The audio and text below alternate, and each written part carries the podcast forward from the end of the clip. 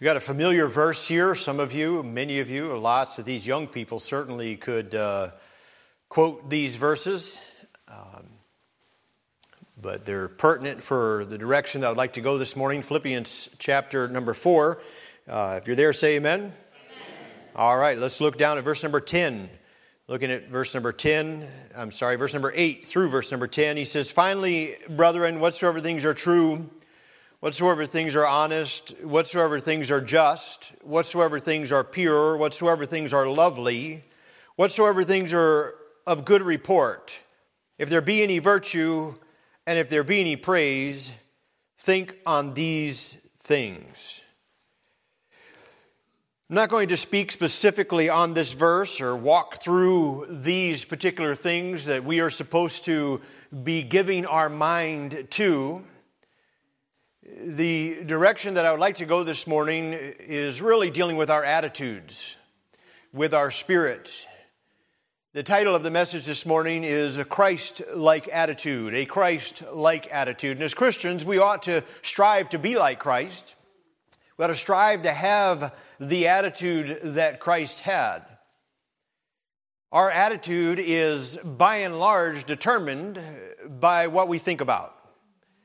The Bible says in the book of Proverbs, chapter 23 and verse number 7, he says, "For as he thinketh in his heart, so is he." You know, this time of year, there's a lot of change. It's an exciting time of year. The temperature changes. You get those cold and brisk mornings. Some mornings you come out and the frost is on the ground. Had a frosty morning already. Then the sun comes out and it starts warming up. We get to enjoy the change of the season. We look and admire the beauty of the foliage as it changes and all those fall colors come out. At least until that dreary winter look sets in, right? At least we enjoy it until all the trees are barren and the days remain cold. And as you know, it's getting dark earlier and earlier. And if you're not careful, you will allow something as simple as that to affect your attitude. For some, we've got time change here in a few weeks. For some, once time change hit, you won't have another good day until spring. You know, I mean, it's the days are cold and dark and there's just nothing to be happy about. Oh, woe is me. That kind of spirit. And that's not what Christ wants us to be like. Beloved, we have an internal light that does not go out. We can and should have the joy of the Lord in our heart and life, regardless of the circumstances that we're facing. You and I should always be able to have a Christ-like attitude. Amen? One man said he saw a sign that read, "Cheer up, things could be worse." So he cheered up, and sure enough, they got worse. And that kind of spirit or that kind of mentality tends to be very prevalent or common today. The Eeyore mentality, you know, it's going to rain, you know, oh no, woe is me. That kind of spirit or mentality is very prevalent. It's almost popular. But that's not what the spirit that God wants us as Christians to have. Beloved, if anyone has ever had cause to look on the bright side, if anyone ever could find a reason to find that silver lining in every cloud or to make lemonade when life hands you lemons, it's the blood-bought, born-again, Bible-believing Christian who has God on his side and heaven as his home. We ought to have a purpose and a reason to look on the bright side and to be optimistic because God is still on the throne. We are on the winning side. You know, is it all right we just talk about our attitudes for a minute or two? I know the kids need it if none of you adults do. I got 5 kids, and I know a lot of times it's really just an attitude adjustment. That's what my dad used to tell me. He says, "What you need is an attitude adjustment." He said, "You could either adjust it or I will adjust it for you." You know, one of those types of things. And so sometimes I found the ability to adjust it myself. And other times I needed some help. Some external motivation, amen. But you know, the truth of the matter is, beloved, it's like what Robert Harold Schuller said in 1926. He said, it's not what happens to me that matters most. It's how I react to what happens to me. Right. Beloved, it's really not a matter of what is happening around me. It's a matter of what's happening inside me. Yeah. What is going on in my heart, and what do I allow myself to ponder and think upon? For as he thinketh in his heart, so is he. Do you know who the most successful people are? You know, most of the time it's not those that have the highest education. Most of the time it's not those that have the most likes on their Facebook page. Most of the time, the one who is the most successful is the one who has learned how to have a right attitude, how to control his own spirit. Warren Deaton said, with the right attitude, all the problems in the world will not make you a failure. But with the wrong attitude, all the help in the world will not make you a success. There's a lot of wisdom in that statement. With the right attitude, all the problems in the world will not make you a failure. But with the right attitude, all the help in the world, with the wrong attitude, all the help in the world will not make you a success. It doesn't matter. See, it's how you perceive and what you're going to allow your spirit and your attitude to be with regards to what happens around you. Most people are concerned about their circumstances when what they really ought to be concerned about is what they're concentrating on. He says, think on these things. Whatsoever things are true, whatsoever things are honest, whatsoever things are just, whatsoever things are pure, whatsoever things are lovely, whatsoever things are of good report. If there are any virtue, if there be any praise, think on these things. You know, you can literally alter your life by changing your thinking.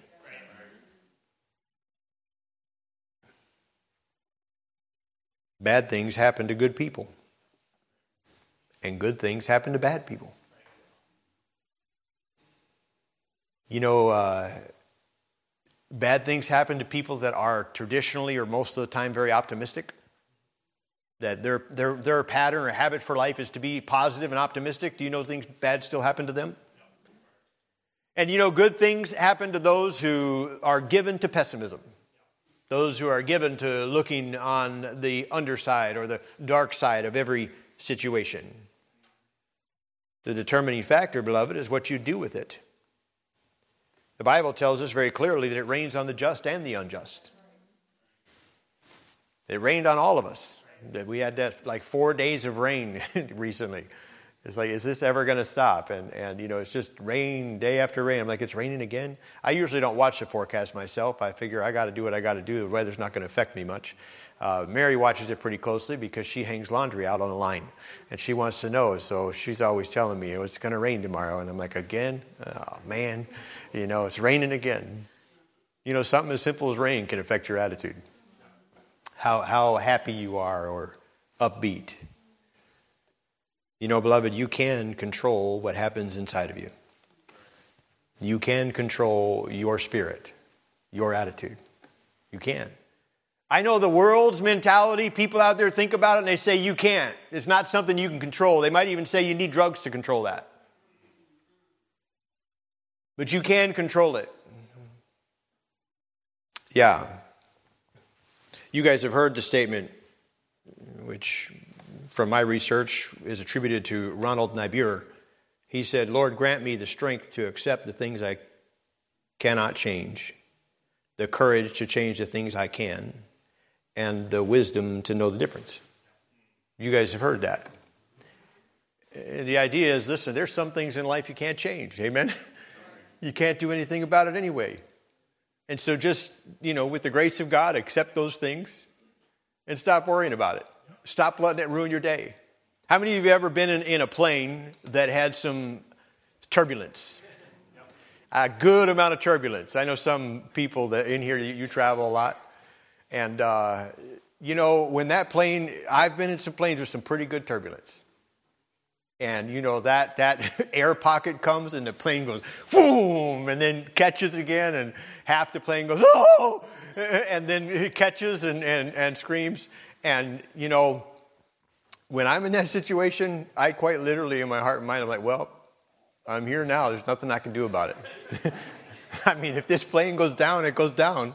I mean, not going to do any good to be fretting about it. I mean, it is what it is. Might as well enjoy the ride. Now, I get motion sickness, so I might throw up if it gets too bad. One time we took some kids on a plane ride for a church activity. These kids, they earned a plane ride, and we went up in this small plane, a 6-seater. And the pilot looked at the kids, and he said, "Kids, you guys like roller coasters?" And the kids are like, "Yeah!" And he goes, "Okay." And so he goes, and he dives, and he goes, and he climbs out, and then he turns and he banks left, he banks right, he goes down, and the kids are all, "Woo, yeah, yeah." And he goes, "You want to do it again?" I said, "You better not." I said, "Yeah, that was real fun, but my stomach is about to lose it." I said, and he's like, "Sorry, guys, your pastor can't handle it." That is so rude. Tell these kids the guy can't handle it, you know. And they were all, "Oh, we wanted to do it again." I said, "Well, you got to get me out of the plane first." That's extremely uncomfortable. But, you know, sometimes in life there's things you cannot change. There's nothing you can do about it. And you just got to grin and bear it. You got to go through, and you might as well be optimistic and have a good spirit and just trust God, because you can't change it. There's some things we can change. And there's a lot of people holding on to the things they can change and grumbling and complaining about it when what they need to do is change it. Amen.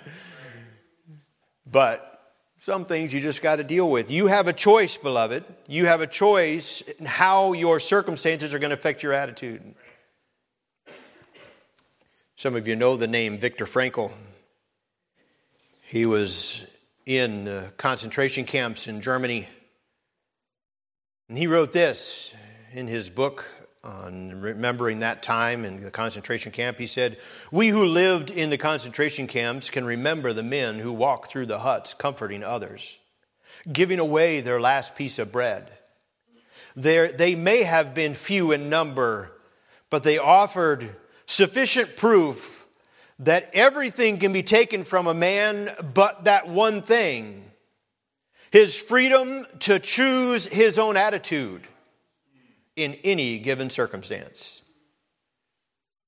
You can determine how you're going to respond to the challenges that life brings you. I'm going to give you just a couple of thoughts about the way Christ responded, what Christ did for us, and the attitudes that we should have. The attitude that Christ had. And would you turn back to Philippians chapter number 2, if you would? We see there in Philippians chapter number 2, I believe it's verse number 5, he said, "Let this mind be in you." This is the mind that Christ had, given to us very clearly in these verses. And verse 6, 7, and 8 clearly show us that Christ had a sacrificial mind. He had a servant-hearted mind, and he had a submissive mind.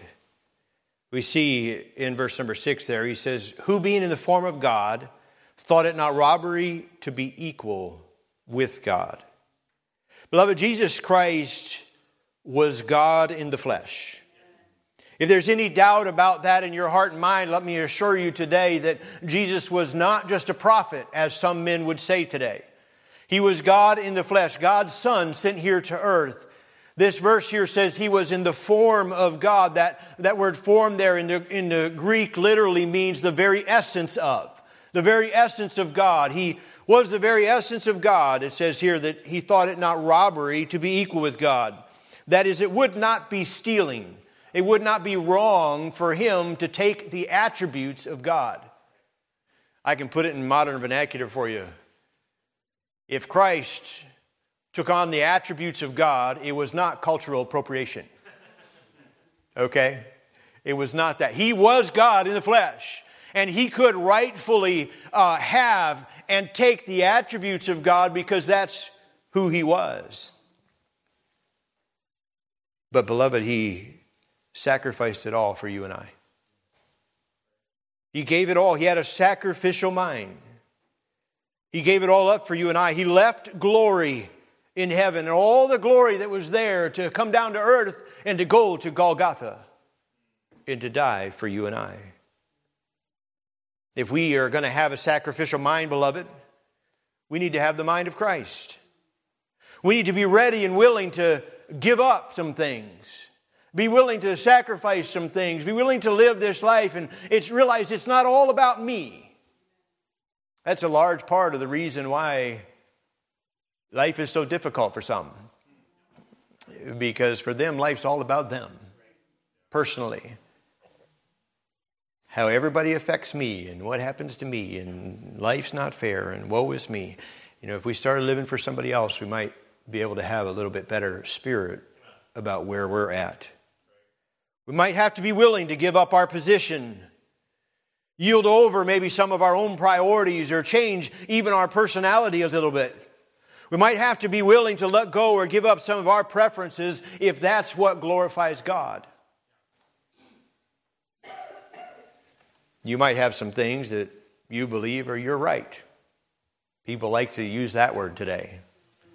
It's my right. We have a right to this. We have a right to that. Do you know that's not the mind of Christ? You see, a Christ-like mind is not demanding his rights. It's a sacrificial mind. Well, it would help us a lot to have that mind, to have a sacrificial mind. We see in verse number 7, his servant-hearted mind. He said that here, he says in verse number 7, he said, made himself of no reputation, and took upon him the form of a servant, and was made in the likeness of men. Beloved, he emptied himself. This idea of made of no reputation has the implication of emptying himself. Made of no reputation. That's kind of goes against the flow today too, doesn't it? Isn't modern society really all about building this reputation? Isn't it about establishing how many likes you can get? Isn't it about seeing how many followers you can acquire? How many follows click through, or you know, it's all about the reputation we're building. Of course, I know you guys know that the majority of what you see out there is what people want you to believe about them, not really what they are. Nobody's going to post their worst day and say, hey, be like me. You know, it's all about putting this image out, this oh, look at how marvelous my life is. Aren't you envious? Christ made himself of no reputation. He chose to set aside his independent exercise of his divine abilities that he might reach the world, that he might bring the gospel, salvation to men. You know the song, he could have called 10,000 angels to destroy the world and set him free. But he died alone for you and me. You see, he had the divine right. He had the power as God, the ability to call 10,000 angels and to set him free. But he set aside that right that he might bring salvation to all men. He became a servant. He became a servant of men, not just a servant of his father, which you know he always was about doing his father's will, but also a servant of men. Christ himself said, even the Son of Man came not to be ministered unto, but to minister. Offers life a ransom for many. Man, what if we had that kind of mindset as Christians? Not so worried about being ministered unto, but to minister to others. The mindset of how can I serve or help or benefit somebody else? You know, we have that story in the New Testament of the Good Samaritan. You see in that story, there's three different attitudes represented. You know what? Why don't we turn there? You guys need to wake up anyway. So turn in your Bibles. Luke chapter 10. To Luke chapter 10. I want you to see these three attitudes that are evident here. You guys know the story. I know that. The story of the Good Samaritan. But there is in Luke chapter 10, three different attitudes that are represented. And they're evident in society today quite a lot. Oh, get to John, you went too far. All righty. So we see here, first of all, look down at verse number 30. We see the attitude of the thieves. He says, "And Jesus answering said, a certain man went down from Jerusalem to Jericho and fell among thieves, which stripped him of his raiment and wounded him and departed, leaving him half dead." The attitude of the thieves, beloved, is what's yours is mine, and I'm going to take it. That's the spirit of the thief. What's yours is mine, and I'm going to take it. Isn't that the spirit of many people today?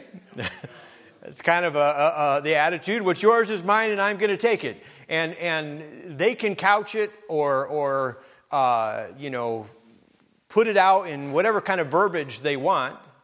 Redistribution of wealth, paying off student loans, whatever they want to call it. But when you take something that's not yours and do something with it, doesn't matter what you call it, the Bible calls it stealing. Right. And that spirit or that attitude is prevalent in society today. A matter of fact, it's so prevalent and so popular that people today have the mindset that it's not even stealing. That somehow they're owed it. Like somehow because you have worked hard and achieved a level of success in your life and you actually can pay your bills, that somehow you owe them something. And so you've got to just give it to them or they'll just take it, and they were justified in doing so. But that's not a Christ-like attitude. That's not the attitude that Christ would want a Christian to have. People that grumble the most are not usually the people with the most problems. They're just the people who don't know how to control their attitude. Sometimes you have people that they got a ton of problems. There's people in this room right now that if you knew all they were dealing with, you'd wonder how they could even get to church. But they're not out grumbling and complaining and griping and just woe is me about everything in life. They've learned how to control their attitude. Those kind of people are a blessing. We've got to have the right kind of spirit. We see, secondly, a second spirit that's listed, or attitude that's listed here. Look down in 31 and 32 in Luke chapter 10. We see the religious crowd. The priest and the Levite are listed here. He says, "And by chance there came down a certain priest that way, and when he saw him, he passed by on the other side. And likewise, a Levite, when he was at that place, came and looked on him and passed by on the other side." Now, the spirit of these two is a little bit different. Their spirit is, what's mine is mine, and I'm going to keep it. That's their spirit. And how many of you know that just because you're religious doesn't mean you have the spirit of Christ? That you have the mind and the heart of Christ? Here, this religious crowd, they knew how to carry their Bible. They knew how to talk the talk. They knew how to act spiritual. But when it came right down to where the rubber meets the road, there was somebody in need, and they said, "Oh, what's mine is mine, and I'm going to keep it." And they went over to the other side. That is slightly better than that of the thieves. Would have been really bad if they would have gone and searched the body for anything left that was good. Well, oh, he's got good shoes on still. I'll take those. That would have been bad. But it's not the mind of Christ that we should have. It's not that spirit that we should have. The Good Samaritan is the one that has the attitude of Christ. We see in verses 33 to 35, he says, "But a certain Samaritan, as he journeyed, came where he was, and when he saw him, he had compassion on him. And he went to him, and he bound up his wounds, pouring in oil and wine, and set him on his own beast, and brought him to an inn, and took care of him. And on the morrow when he departed, he took out 2 pence and gave them to the host. And he said unto him, Take care of him, and whatsoever thou spendest more, when I come again, I will repay thee. This spirit is, what's mine is God's, and I'm going to give it. That's the spirit of Christ. That giving spirit. That spirit that meets the need. You know, that's what Christ did for you and I. That submissive spirit that we see in verse number 8 of chapter 4 where we were, he says, And being found in fashion as a man, he humbled himself and became obedient unto death, even the death of the cross. He was obedient. He gave himself, he gave it all for you and I. All the way down to death. You know the old song, I gave my life for thee. My precious blood I shed, that thou mightst ransom be and quickened from the dead. I gave my life for thee. What hast thou gave for me? You see, that's the spirit. That's the Christ-like mind that we should have. The heart of compassion and concern for others, for our fellow man. It's not about what's yours is mine and I'm going to take it. It's not about what's mine is mine and I'm going to keep it. It's what's mine is God's and I'm going to give it. I'm going to meet the needs of others. I don't know if you've learned it yet. Some of you have. But if you haven't learned it yet, you will learn at some point in life that it's your attitude, not your ability, that makes the difference. Norman Vincent Peale, in one of his motivational books, tells the story of a young man named Walter Harton.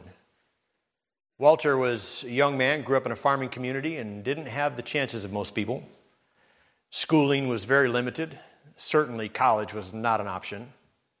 But he desired, when he got out of school, that what he wanted to do, he wanted to go to New York City. And he wanted to work in New York City. So when he reached that age, he went into town and he found a directory of businesses in New York City. And he looked for prosperous businesses that he might apply at. And he saw one retail chain that seemed to be very successful. They had 392 stores around the New York City area. And he thought, well, what I will do is I will write to each one of these stores. Every one of them. He sat down, and a man on very limited means, very limited ability, he hand wrote a letter of application to a job at that store. He wrote 15 a day. Every day.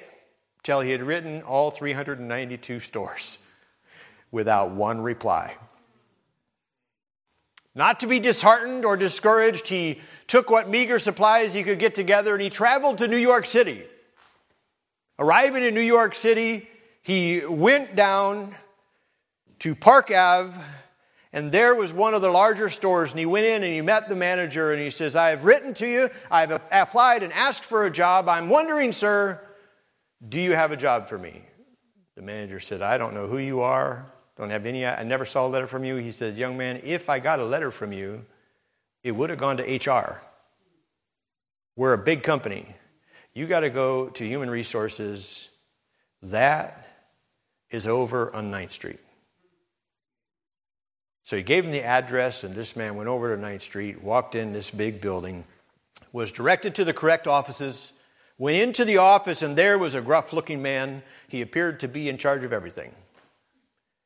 And he looked at the man and he said, Sir, apparently I have written a letter to the stores, and apparently the store has sent a letter to you, but my name is Walter, and I would like to work for your store. The man sat there looking at him for a minute. Walter was getting a little bit uncomfortable. The man stood up. He came around the desk, took Walter by the shoulder, took him over to a door, and he said, look at this. You see that table? There's your letters. All 392 of them. We figured anybody that had that much ambition was going to walk through this door someday. And we have your job waiting for you. You see, if he would have known the proper way, the right way to send an application, he probably would have got a polite reply, no, sir, we're not interested. Right. It's not about your ability. It's about your attitude. And as Christians, we are to live like Christ. We are to have a Christ-like attitude in all that this world throws at us.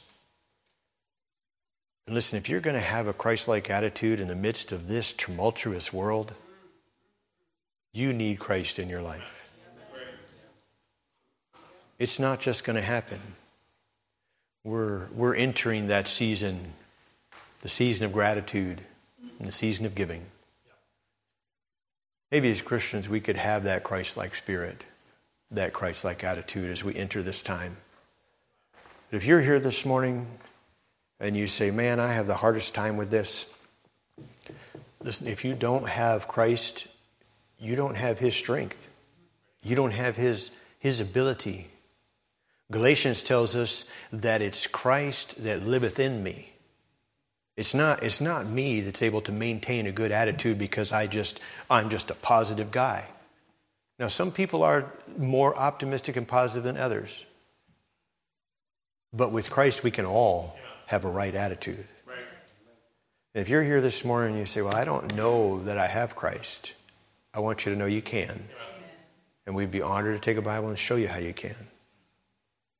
But Christian, if you're here and you've kind of let circumstances or the world or the challenges of today. I mean, listen, you hear the news more in a day or two and you're going to get depressed. I mean, looking at society and things that are going on and you just look at it and you say, wow, things are so bad.